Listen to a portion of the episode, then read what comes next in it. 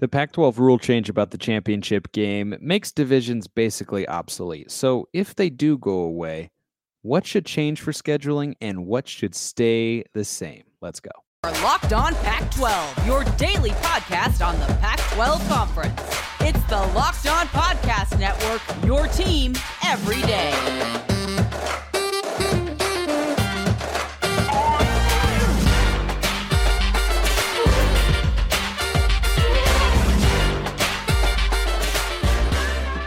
Welcome, everybody, to another episode of Locked On Pac 12. I'm your host, Spencer McLaughlin, D1 play by play broadcaster. Thanks for making this your first listen or your first view if you're watching on YouTube every day, part of the Locked On Podcast Network. This right here is your number one source to stay up to date with the Conference of Champions, which is why you should like and subscribe wherever you're listening to or watching the show. If you want to leave a comment, leave a nice five star review on Apple Podcasts. Appreciate that as well. This episode is brought to you by Bet Online. Bet Online has you covered this season with more props, odds, and lines than ever before. Bet Online, where the game starts.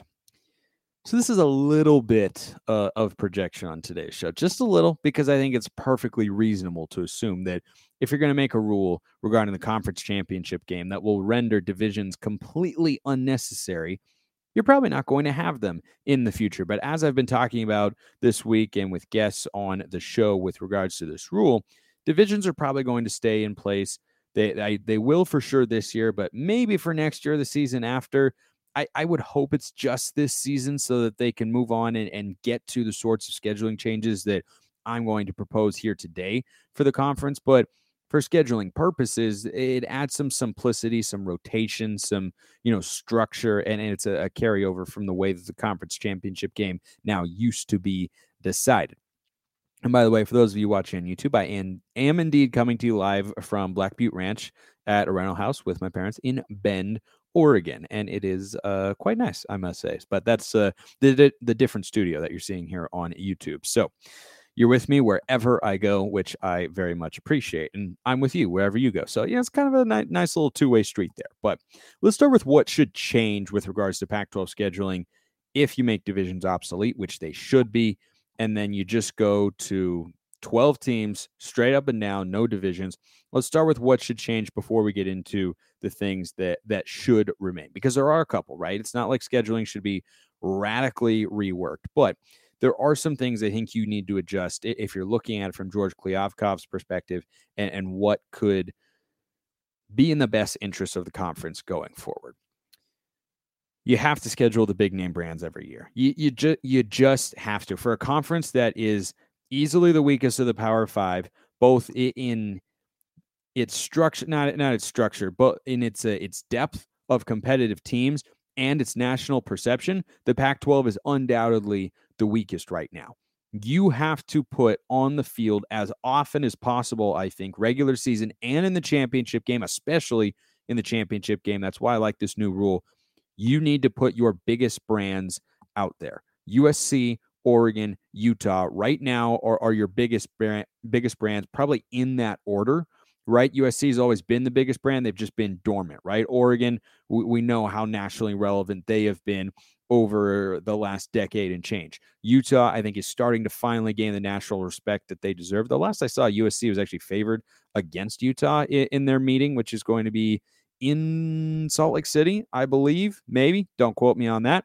I've talked about it uh, before here on the show, but you can uh, you can double check that. But Anyway, I think those are your top three. You got to have them all playing one another, right? And I don't think you group them together. I think you space them out a little bit because what you're thinking about is how you can get the most national exposure, right? That's what George Kliavkoff's job is, or at least that's a part of his job, is to structure the media rights deal and the schedule in a way that maximizes the viewership, the eyeballs, the attention that is paid to Pac 12 football games. That, that's where your money's getting made in every every element of college sport, right? That's that's where that's where the money is coming in. Some men's basketball teams as well, but it's mostly football that needs to be your your flagship sport because it's the flagship sport in the United States and the finances of college athletics. So USC, Oregon, Utah, I think you play them every year. I, I think those are you know what you hear sometimes in the SEC is like protected rivalries, or in the Big Ten, I think they have those as well, where you're in a different division, but you're going to play that team every year USC, Oregon, Utah. You got to have them. You have to have those sorts of matchups that teams are, are, are going to circle on their calendars and say, okay, that's a big time game. And, you know, where fans within and outside the conference as well can look at it and go, oh, those are big time brands, those are big teams, and that's going to be a big time game and have conference championship, maybe even, or hopefully, college football playoff implications as well. So I think you have those three. And then on a year by year basis, you know, between the the Washingtons, UCLA's, Washington States, and Stanfords of the world, whichever one or or a couple of them are on an upswing, then I think you put them into that mix as well. And you're deliberately going to ensure that they play those top three teams, which I think from a national relevance standpoint have differentiated themselves and everyone else sort of has to earn it, right? It's embedded with USC because they're the only West Coast program to have won a national championship in the century, and they've won a couple. Oregon has been to several national or a couple national championship games, several, a couple, eh, yada, yada, yada. You understand what I'm trying to say. Utah was in an amazing Rose Bowl game this past season, thumped Oregon twice. That got people's attention. They've been close to the college football playoff game, they've been in the conference championship game three times. Those are the top three schools that you have to look at and say, all right, these are our three biggest schools, our biggest programs, and we want them to go up against one another and whoever is going to be, in theory, the most competitive team that year. You can't predict it perfectly, but when you look at, you know, the past several seasons, UCLA a season ago, Washington State had a, a 10 win season with, with Mike Leach when they won an Alamo Bowl, ended it with 11 wins. You know, they reached as high as number six in, in the national rankings. I think that was 2018 maybe you know uh, washington has been to the college football playoff. They're the last pac 12 team to get there. Stanford people know what they're capable of right? You go back to the andrew luck christian mccaffrey days they're winning conference championships and rose bowls and get into big big time games. Those are the sorts of teams that you have to have playing each other every single year. Not basically every year. That should be an every year ordeal. And, and i mean i mentioned the sec a moment ago. Think about what that conference does every year. And they do an amazing job and they do a lot of things right because they're and they are the biggest and best for a number of reasons. But one of them is they create matchups in the regular season that everybody wants to watch, myself included. Right? We all know the SEC on CBS theme song. We all know it like the back of our hands, and that is, you know, uh, an iconic moment in college football that is carried on through the years. Verne Lundquist and uh, and Brad Nessler doing the play by play, Gary Danielson doing the color commentary with both of those guys. That's a moment that I, as a college football fan, cling to, right? And I look forward to every fall. But they create those matchups because of how their scheduling is done. And I'll tell you just how the Pac 12 can sort of replicate that after I remind you our partners at Bet Online continue to be the number one source for all your betting needs and sports info. Seriously, they have everything, all the latest odds, news, and sports developments, this year's basketball playoffs, Major League Baseball scores, go Mariners, fights, and even next season's NFL futures. Bet Online is your continued source for all your sports wagering information from live betting to playoffs, esports, and more. Head to the website today or use your mobile device to learn more about the trends in action. Bet Online, where the game starts.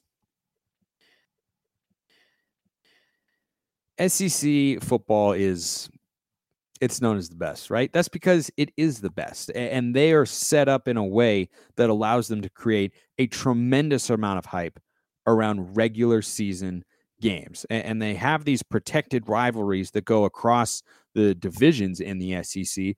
You know you're going to get these games every year, right? Florida, Georgia, Bama, Georgia, Bama, LSU, right? I mean, there's a whole litany of them, right? You think about all those big time matchups that occur throughout the course of the season. That's what the Pac 12 needs to look at and say, all right, that's what we want to do. Regardless of what division you're in, whether or not divisions matter, we want to put our best teams up against each other every single year. You get Bama and Georgia in the regular season every single year even though they are in separate divisions. The way it works right now with the division structure is Oregon doesn't play USC every year. They play USC plays Utah every year because they're both in the Pac 12 South, but Oregon has missed Utah before, and Oregon has missed USC before. And as a result, you are missing out on a big time game that people are going to care about. That's the way that I want the Pac 12 to approach this. I'm not a fan of you know the the cyclical nature of how it's been under the divisions where you miss this team for two years and then they rotate back in and then you kind of just going in and out like eh, no I, I want it to look the way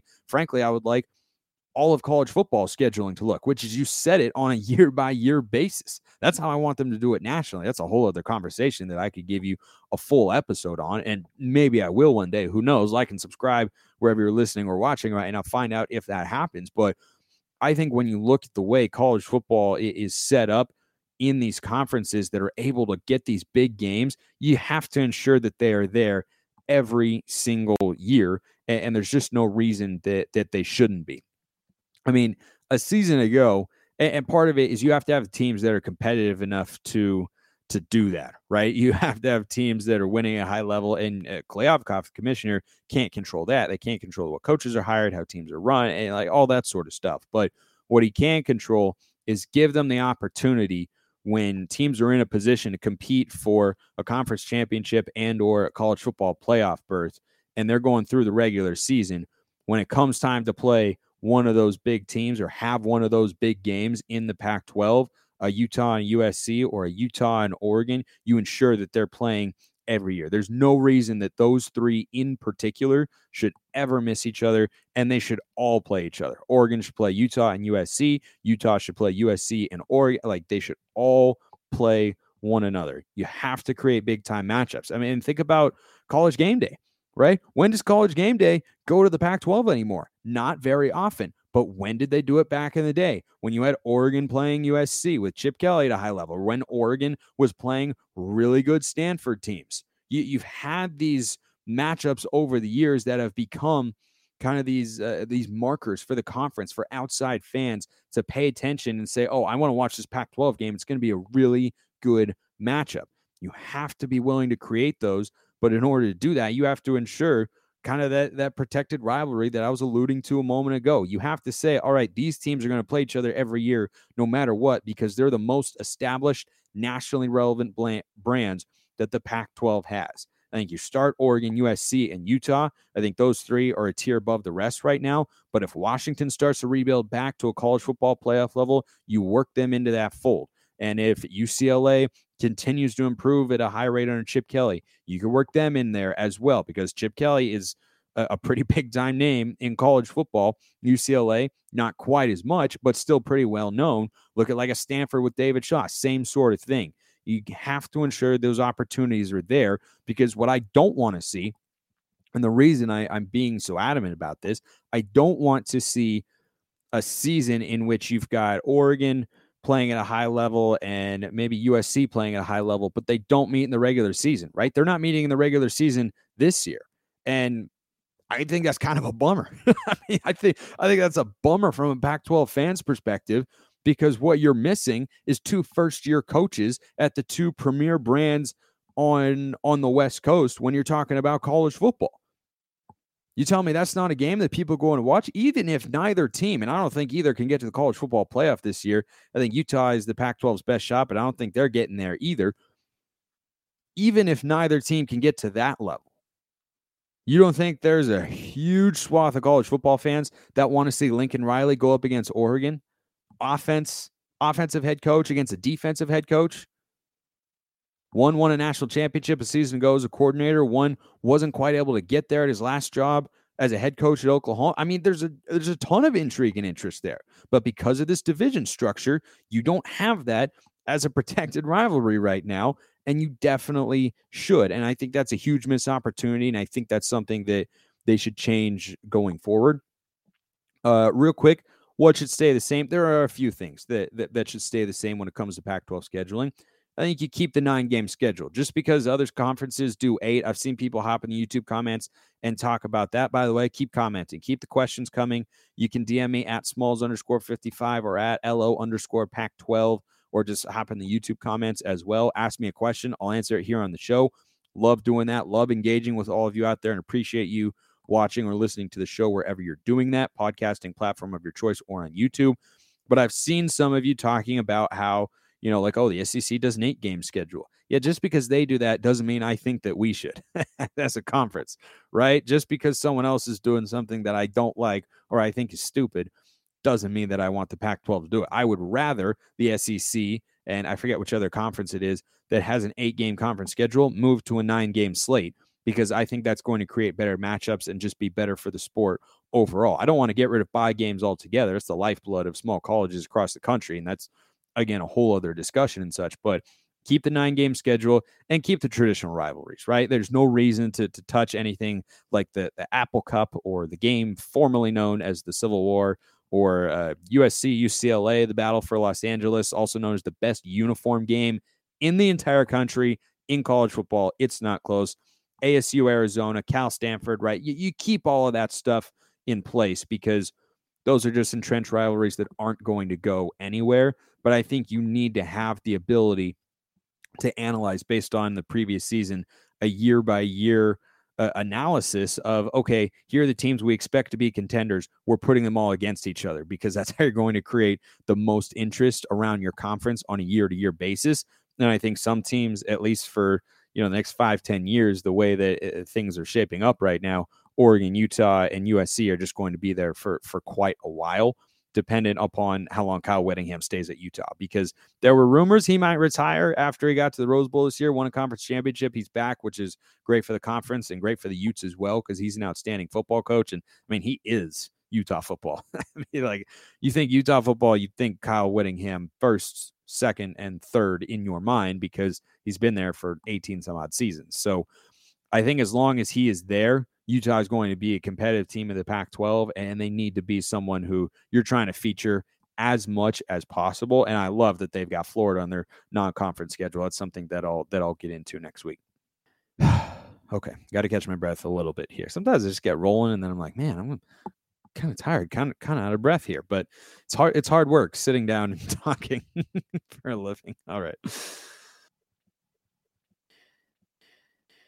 Let's move to our next coaching evaluation here, and we're going to Corvallis. And I'm going to start with all the coaches who have been coaches in the conference already, and then I'll close with the ones who, who are new, right? So the the Lincoln Rileys, the Dan Lannings, Kalen DeBoers of the world, uh, Jake Dickert a little bit, right? Those will be uh, towards the latter portion of, of this series. And if you want to catch them all, I'm only doing one in a given episode. So like and subscribe wherever you're listening or watching right now on YouTube. Just hit subscribe. Boom. You know every time that I'm putting out content. But let's go to Jonathan Smith in uh, in Corvallis at Oregon State. And for those of you who didn't see my last eval of Chip Kelly, you can go find it on the YouTube channel or listen to a, uh, a recent episode on podcast as well. But uh, I cut it up and it should just be a uh, its own video there on, uh, on, on YouTube if you want to just go and watch that, not have to filter through the episodes. And so, how I'm grading these coaches is I give I give them five grades. There's an overall, recruiting, game management and scheme, player development, and assistant coaching hires. Right, primarily they're looking at offensive and defensive coordinators. So, Jonathan Smith is now in his sixth season upcoming with Oregon State, which is pretty weird to say, but he took over 2018. So he had 18, 19, 20, 21, 20, fifth year. Sorry, fifth, fifth year, right? One, two, three, eight, nine, 20, 21. Sorry, I'm just doing all this math while I'm while I'm doing the show, but that's okay. Um, bottom line, he's got a 16 and 28 record. He came in and the program was just terrible. I mean, it was as bad as we've ever seen Oregon State football. That's what it was when Jonathan Smith took it over. They went 1 and 11 in 2017 to this day. That's one of the worst college football teams I've seen at the Power 5 level. I mean seriously, they were they should have been 0 and 12. They barely beat Portland State at home. That was their only win. That's a Big Sky opponent. That's an FCS school that was not a good year. But Jonathan Smith has turned things around. He has righted the ship in a really big way. His overall grade is a B plus. Now that could actually drop a bit this year if they don't follow up on the success they had a season ago. But if they're still in the seven, eight, nine win rate, especially if they get if they win nine games, this will get bumped up to an A, a solid A. You go from one and eleven to nine and three in five years. That it would be a remarkable turnaround. I don't know if Oregon State can do that this season, but if they go seven and five again, they lost their bowl game last year. That's why they were seven and six. They lost to Utah State. Seven and five, eight and four. This could maybe get bumped up because that program was just in such utter disarray.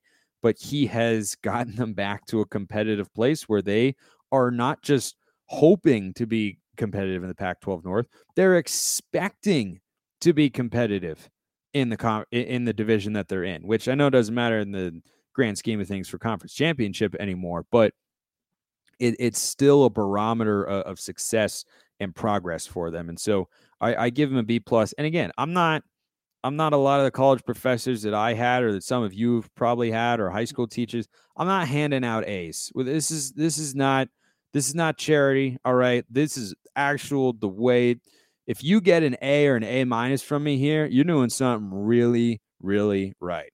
B plus, great place to be. I think Smith is doing a good job. Recruiting, he gets a B minus. He's done a decent job in the transfer portal over the years. They, they've brought in so, some good players through the portal. They weren't able to snag JT Daniels this year, or this might even have been a B. But, you know, their high school recruiting, eh, they've been about average. It stayed about the same each year when you look at the the overall composite rankings of the classes they had leading up to when he got hired after the firing of Gary Anderson and then since he's taken over. It's been about the same in the 50 to 60 range nationally in the composite rating. They did have a, a one-year aberration where they were 109th, but that that was kind of counteracted by a really really good transfer portal class they had one year. I think it was 2019, maybe 2020. They, they had a, a really really good year in the portal one season. So I'd say B minus. You know, I, I, think they're about where you'd expect Oregon State to be, but this is not a B. I, I almost went C plus here, but I, I think that I just can't have that high of expectations when you're at Oregon State. It's just it's a tough place to recruit, and and they haven't won a, a conference championship in gosh probably since Jonathan Smith was the quarterback. I, I think I think that was the last time. I'd, I'd have to go go and look honestly, but game management and scheme I give Smith an A minus here. I, I, think he's really smart as a play caller, and they run, you know, more traditional pro style offense, which kind of fits Oregon State. It, it, just it does. You know, it's a it's a cold weather place, and they're not known for being flashy like their in state counterpart or anything of the sorts. Is they're just kind of eh, old school, punch you in the mouth, run the ball, grind it out. I think they use play action better than anybody else in the Pac-12 conference. I think he's a smart offensive mind. He he scores a lot of points. The, the stats back that up, and I, I've been really impressed with what they've done offensively. Only reason this isn't an A, you know, I'm I'm looking at how the X's and O's proceed on Saturdays when talking about game management and scheme, is because the defenses haven't been there, and the defenses have been pretty poor, but they've improved enough to the point where Oregon State is now above 500. I just can't undersell enough how big of how, how much growth that shows as a head coach and what you're doing is working in a program when you go from what they were in 2017 to now expecting to be a contender in the Pac-12 North 5 years later. That that is a tremendous tremendous job and you have to do that by winning on Saturdays because Jonathan Smith is not going to be able to bring in the, these elite level recruiting classes that you see at, at USC or at, uh, at Oregon, or we've seen Stanford bring in some big time recruits, or even Arizona. Eh, Corvallis is damn near impossible to recruit, right? They don't have the facilities that Oregon have, and I, I just or Oregon has. I think that's how English works. And they're in a place that's kind of geographically isolated. It rains a lot, you know. That's why somewhere like Arizona or Stanford, I think, can get above them because a lot easier when it's sunny on your campus to pitch a recruit on, on coming there and such. And so, the the defenses have been lacking, but he's able to do a lot with not as much talent as some of these other schools, and that's why I think he is a, really smart schematic coach, as good as there is in the conference as well. I mean, I, I really really high on Jonathan Smith in that sense. You have to consider, also have to consider he was offensive coordinator at Washington. You know, for for those great Chris Petersen teams, like eh, the, the guy knows the guy knows what he's doing. Uh, speaking of recruiting, uh, or sorry, I was just talking about recruiting. Uh, speaking of the players on the roster, player development, I'm giving a C plus, which again is not bad, right? Some of you get C plus on an English paper, you think, oh my gosh, I did so many things wrong. No, a C plus for me, that's not. I'm old school with it. That is not a bad place to be. Now, I think that C plus here is accurate because we haven't seen amazing quarterback development yet, but there's a chance for that this year. This get this could get bumped up all the way to a B, I think, if Chance Nolan takes a big leap forward in 2022. But when you're looking at a place like Oregon State, and I was talking about the the recruiting base and how difficult it is because it it, it truly is difficult to recruit there in Corvallis. Program development is only possible if you have player development. That was really really tough for me to get out, so I'm going to say it again. Program development is only possible at a place like Oregon State if you have player development. You bring guys in as a three or sometimes two star recruits or uh, low rate of four stars and whatnot every now and then, but primarily you're working with three star guys. You have to develop them into solid players, and you can't win games if you're not able to do that. And so that's why I think they, they've done a solid job. But I think, you know, for someone who makes his money on the offensive side of the ball, if Chance Nolan is able to take a big step forward, that will be a, a real, real. Uh, uh, what's the what? I don't even know what word I'm looking for. It starts with a V, not validifying. I don't even. I don't even know. Um. Anyway, just just a struggle here down the stretch today. Everybody's just major major struggle at the moment. Anyway, C plus in player development for Jonathan Smith. Uh, finally Assistant hires, I again go C plus. You've got one guy over here and you got one guy over here. A lot like uh, Chip Kelly at UCLA. Jerry Azzinaro was over here at the bad end, and Justin Frye was over here at the really good end. Same thing for Jonathan Smith. Brian Lindgren, offensive coordinator. That's an A. That is an A because he's actually the play caller, I believe. It's not Jonathan Smith, which is really uncommon for someone who's a former coordinator, but he doesn't call the plays. I think Lindgren is sharp. He is so sharp, in fact, that a program that I, I think has a little bit more money around their football program, I believe, in Arizona State, offered him the offensive coordinator job. He didn't want it. He wanted to stay at Oregon State. But the fact that another school in the conference wanted to poach him away is a testament to him being a really good hire. And the offenses, as I've said, have been very productive. I think they've been very smart as well.